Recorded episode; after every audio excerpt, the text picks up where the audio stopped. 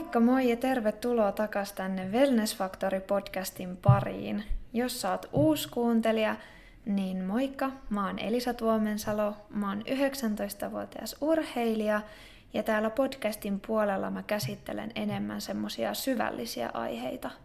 Tänään meillä on aiheena mielenterveysongelmista irtipäästäminen ja ylipäänsäkin mielenterveysongelmat – mutta vähän ennen kuin mennään tuohon itse päivän aiheeseen, niin mä voisin tässä vähän päivittää tämän hetken kuulumisia. Me tota, tosiaan ollaan nyt meidän Espanjan reissulta palailtu. Oli ihan todella ihana matka meillä. Oltiin siellä lämmössä noin viikko, mutta tota, sanotaan näin, että se meidän lomaviikko oli aika tunteita täynnä – meillä täällä kotona Pipsa sairasti. Se oli mun äidillä hoidossa ja ollaan ihan superkiitollisia siitä, että mun äiti oli siinä sitten Pipsaa hoitamassa.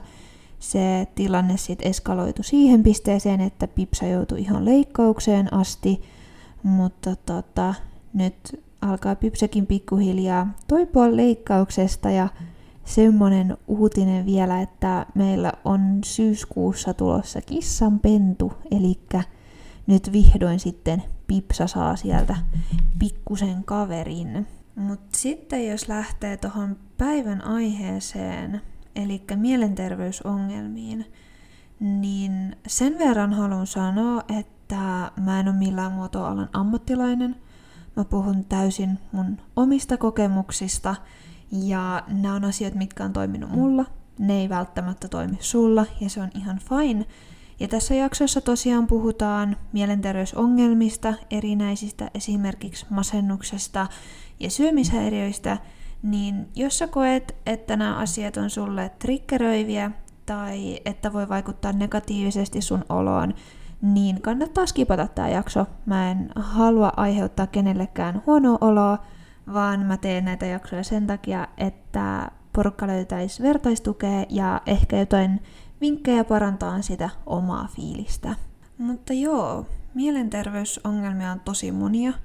Löytyy lukuisia erilaisia syömishäiriöitä, ahdistuneisuutta, masennusta, persoonallisuushäiriöitä, addiktioita, pakkooireisuutta, maniaa ja siis vaikka mitä muuta – ja jokaisen näistä toimii hieman erilaiset hoitomenetelmät ja myös jokainen yksilö on niin erilainen, että kaikkien kohdalla on mietittävä tarkkaan, että mikä toimii just hänelle.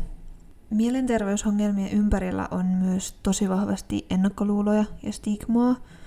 Mä itse koen, että se on ehkä hieman hellittänyt tässä viime vuosien aikana, mutta se saattaa myös johtua siitä, että että mä itse on nykyään enemmän sujut mun omien haasteiden kanssa. Ja se on tosi tärkeää ja hyvä asia, että mielenterveyteen liittyvistä asioista puhutaan jatkuvasti enemmän ja puretaan tämän aiheen ympärille rakentunutta tabua. Mä oon aikaisemmissa jaksoissa ja somessani maininnut jonkin verran mun omista haasteista mielenterveyden kanssa, mutta Jotta te käsittäisitte vähän paremmin, että mistä nämä mun omat pohdinnat kumpuaa, niin mä avaan teille nyt hieman enemmän tätä mun historiaa aiheen tiimoilta. Mulle on jo tosi tosi nuorena kehittynyt haasteita oman mielenterveyden kanssa. Mä olin noin 6-7-vuotias, kun oireilu alkoi silleen kunnolla, ja siihen vaikutti monet tekijät. Mä olin muun muassa tosi koulukiusattu, eikä mulla oikeastaan löytynyt kuin ihan pari ystävää. Ja myöskään kotona ei lapsuusaikoina mennyt asiat ihan niin kuin olisi ehkä pitänyt. Ja no mä kävin sitten satunnaisesti jossain koulupsykologilla juttelemassa, mutta mä muistan, ettei siitä hirveästi ollut apua ja mä en oikeastaan tykännyt käydä siellä. Tohon aikaan mä en saanut puhua mun ongelmista julkisesti ja mä muistan, että se sai mut tosi hämmentyneeksi – ja no mä vaihoin kolmosluokalla sitten koulua ja se kiusaaminen hellitti jonkin verran tai ainakin muutti muotoansa, mutta sieltä sitten mun saamat kaverit oli myös aika sille ongelmallisia, että oli ne omat haasteet elämässä ja se sitten vaikutti aika paljon siihen, että miten ne eli elämänsä, millaisia valintoja he tekivät ja siitä sitten tuli välillä aika iso painostusta omalle kohdalle. Mutta alasteen aikana noin 3-6 luokalla mun vointi meni huomattavasti huonompaan. Mä sain diagnoosin masennuksesta ja mä olin myös tosi paljon pois koulusta, mutta ohjattiin hoidon pariin. Mä olin siitä kuitenkin todella todella vastahakoinen, joten sellaista maksimaalista hyötyä ei todellakaan saavutettu.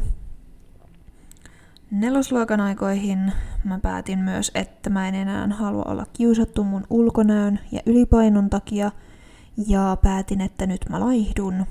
Tätä mä en tietenkään tehnyt millään muotoa terveellä tavalla, ja siitä alkoi sitten vuosien syömishäiriökierre. Ja tämän kaiken sivussa mä sain myös diagnooseja muun muassa ahdistuneisuudesta, PTSDstä ja krooniseksi muuttuneesta stressitilasta – Voin siis sanoa, että taustaa näiden asioiden kanssa löytyy suhteellisen paljon. Ja niin kuin mä mainitsinkin, niin mä olin tosi nuori, kun mä sain diagnoosin masennuksesta ja aikuiset alkoi osoittaa huolta mun voinnista. Silloin mä en käsittänyt, että mitä toi kaikki meinas ja koska mä en tiennyt muusta, niin mä luulin, että mun oma tilanne oli sellainen normaali. Sitten mä ihmettelin tosi paljon, että miksi kaikki hössöttää mun ympärillä ja syyllistin mun itteeni siitä, että miksi mä en jaksa tätä kaikkea, kun kaikki muutkin jaksaa. Masennus itsessään lamautti mua tosi paljon. Ja jossain kohtaa mä aloin myös huomaan, että ihmisillä tuntuu olevan ehkä helpompaa mun ympärillä, kun mä olin paljon rauhallisempi kuin normaalisti. Mä olin mun koko iän kuullut että voisinko mä edes joskus olla hiljaa ja että mua ei jaksa, jos mä en rauhoitu. Ja nyt mä en kuullut enää näitä asioita ja se tuntui musta tosi hyvältä.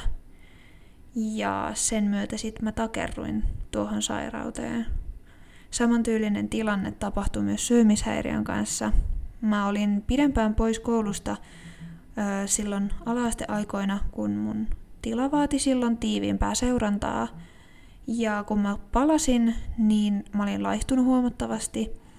Ja vielä mainittakoon, että en millään tapaa terveellisillä tavoilla. Mutta mä en kuitenkaan tässä rupea selittämään, että miten, koska syömishäiriöt on todella kilpailullisia sairauksia ja mä en halua täällä toimia triggerinä kenellekään kuuntelijalle. Mutta silloin kun mä sitten kouluun palasin, niin mä huomasin, että ne jotka oli ennen naureskellut mun pulleudelle yömäs, niin oli mulle tosi tosi paljon mukavampia nykyään. Mä opin siihen, että se laihuus toi mulle hyväksyntää. Mun tuollaiset kaverit saattoi sitten myös kommentoida, että, että on niin kauhean kaunista, että kun mun luut törröttää nykyään ja että älä vaan lihoo yömäs. Ja näin jälkeenpäin ajateltuna tämä kertoo tosi vahvasti näiden henkilöiden omista ongelmista, mutta tuolloin sellainen varhaisteini-ikäinen Elisa oppi ymmärtämään, että mä oon rakastettava vaan silloin, kun mä oon sairas. Mainittakoot myös, että mun ton aikaisilla kavereilla oli osaksi myös samantyyppisiä ongelmia ja se oli välillä oikeastaan aika toksistakin – että me jaettiin niin paljon omia fiiliksiä ja niin kuin mä sanoin, niin syömishäiriöt on todella kilpailullinen sairaus, niin, niin tota, se ei ehkä ollut ihan, ihan paras yhtälö siinä kohtaa. Mä sain myös osakseni tietynlaista ihailua siitä, että mä pärjäsin hyvin koulussa ja mä olin tosi aktiivinen koulun kaikissa kerhoissa ja toiminnoissa – sekä sitten myös mun harrastuksessa, missä mä toimin joukkueen kapteenina ja valmentajana. Ja no vapaa-aikaa mulla ei siis ollut käytännössä yhtään. Mä kuulin tosi paljon sitä, että mä oon niin ahkera ja että mä saavutan vielä tosi isoja juttuja tällä drivilla.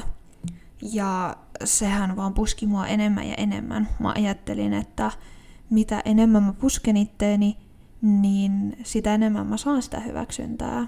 Varsinkin yläasteaikoina mä opiskelin ihan hirveästi. mä en ole koskaan ollut mikään kympin tyttö luonnostaan, mutta siihen aikoihin mä pistin itselleni niin hirveät odotukset, että mulle ei enää kelvannut mikään muu kuin se kymppi. Ja no, tää ajoi mut burnouttiin. Mä sain siis tosi paljon positiivista vahvistusta mun sairauksien varjolla. Ja jossain kohtaa mä myös oivalsin, että mä en oikeastaan halua parantua. Se oli tosi hämmentävä tunne ja mä oikeastaan koin siitä myös vähän syyllisyyttä.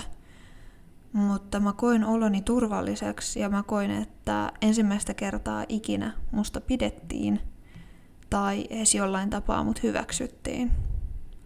Mielensairaudet liittyy usein kontrollin tunteen havitteluun ja näin oli myös mun kohdalla. Mun elämä oli melkeinpä aina ollut tosi kaoottista ja ajoittain mä jouduin kärsimään myös tosi vahvoista pelkotiloista. Se, että mä pystyin mun omilla ajatuksilla niin sanotusti pistämään mun itteni niin kuin aisoihin, toi mulle valtavaa kontrollin tunnetta. Mä pidin siitä enkä suostunut näkeen, että mitä kaikkea se vei multa. Ja todellisuushan tällaisissa tilanteissa on, että on tunteidensa vietävänä. Mä koin oloni myös usein todella turvattomaksi. Mä olin oppinut siihen, että mä oon helpommin rakastettava mun sairauksieni kanssa. Ja jos mä ottaisin apua vastaan, niin mä en olisi enää haluttua seuraa. Mun sairaudet alkoi myös muovautuun vahvasti osaksi mun identiteettiä. Mä koin, että mun persoonallisuus kasvoi pitkälti masennuksesta ja ylisuorittamisesta, mitkä toisaalta sotii aika vahvasti myös toisiaan vastaan, ja se oli todella uuvuttavaa. Syömishäiriö puolestaan sotki mun pään niin, että mä ajattelin, että mä en voi koskaan pitää itteeni arvokkaana, jos mä en jatkuvasti vie tilannetta pidemmälle. Mä muistan, kun mulle sanottiin, että mä en tuu koskaan oleen niin laiha, että mä oppisin rakastaan itteeni. Että se ei tuu pinnallisista asioista, vaan mun pitää oppia rakastaan itteeni sellaisena kuin mä oon. Ja liikkua sen takia, että mä tykkään siitä, ei sen takia, että mä poltan tietyn määrän kaloreita. Ja tohon aikaan mun pää oli niin syvällä niissä omissa ajatuksissa, että mä ihan suutuin, kun mulle sanottiin noin. Musta tuntui, että kukaan ei ymmärrä mua ja että multa yritetään viedä pois se, mikä mulle on oikeasti tärkeää. Nykyään myös ihan meidän jokapäiväisessä elämässä on aika paljon riskitekijöitä tähän asiaan liittyen. Niin kuin mä aiemmin jo sanoinkin, niin mun mielestä on tosi hyvä juttu, että mielenterveysongelmista puhutaan nykyään avoimemmin, mutta se myös tuo mukanaan haasteita. Etenkin TikTokissa mä oon huomannut, että sellaiseen itsediagnosointiin ohjaavia videoita on valtavasti kaikki sellaiset otsikot, että pistä sormi alas ADHD Edition tai viisi merkkiä siitä, että sulla on OCD tai tiesitkö, että nämä ovat kaksisuuntaisen oireita, pompahtaa jatkuvasti etusivulle. Ja samalla kun on hyvä asia tuoda myös sellaisia harvinaisempia oireita tietoisuuteen, niin on tärkeää, että kaikkea ei aina diagnosoida. Koska mulla itsellä on ehkä nykyään tullut tunne, että lähdetään diagnosoimaan asioita, missä ei periaatteessa ole mitään diagnosoitavaa. Esimerkiksi ihmisryhmän edessä puhuminen saattaa jännittää, ja se on ihan täysin normaalia. Se, että kädet hikoo ja poskille nousee helottava puna ja ääni värisee, ei automaattisesti tarkoita sitä, että sulla on vaikka sosiaalista ahdistusta. Mutta jos sulla kuitenkin tuntuu siltä, että jotkut olotilat ja oireet ei ole enää normaali rajoissa, niin silloin kannattaa varata aika ammattilaiselle ja mennä puhumaan niistä asioista.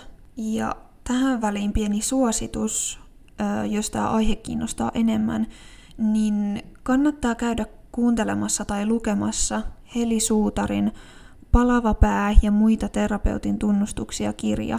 Siinä mun mielestä käsiteltiin tosi hyvin näitä aiheita ja puhuttiin tosi avoimesti Mä itse kuuntelin tämän kirjan Nextorista, mutta uskon, että löytyy myös muista palveluista. Ja on myös tärkeää erottaa mielenterveys ja mielensairaus. Kaikki, jotka on joskus kärsinyt alakuloisuudesta, on varmasti kuullut vinkit, että käy kävelyllä ja syö terveellisesti tai muista nukkua tarpeeksi ja nähdä ystäviä. Ja nämä on tosi hyviä vinkkejä mielenterveydelle, mutta näillä ei paranneta mielensairautta. On toki myös ikuisesti kiistanalaista, että voiko mielensairauksista parantua, ja tämä asia jakaa todella valtavasti mielipiteitä. Ja on tärkeää, ettei näitä asioita vähätellä, koska jos ei pidä mielenterveydestään huolta, koska ei ehkä jaksa tai ei ole aikaa, niin edessä voi olla mielensairaus, mikä vie sitten kaiken jaksamisen ja ajan. On siis tosi tärkeää investoida arjessa resurssejaan myös semmoiseen henkiseen hyvinvointiin. Mä oon itse suurimman osan elämästäni taistellut erinäisten mielenterveysongelmien kanssa, mutta tällä hetkellä mä voin paremmin kuin ehkä koskaan. Tähän pisteeseen on ollut tosi pitkä matka ja mä haluan jakaa teille asioita, mitkä mua on auttanut. Ja mä haluan myös nostaa esille sellaisen pointin, että mä en ole kokenut mitään ihme parantumista. Ja välillä saattaa tulla jotain häiriöisiä ajatuksia, mutta mä oon oppinut niin kun käsittelemään niitä ja mä koen, että mulla on hyvä tukiverkosto ja työkalut, millä mä pystyn olemaan ja elään mun elämää aika sille normaalin rajoissa. Mutta tosiaan, jos miettii asioita, mitkä mä oon auttanut voimaan paremmin, niin ihan ensimmäinen juttu on se, että ota se sun saama apu vastaan.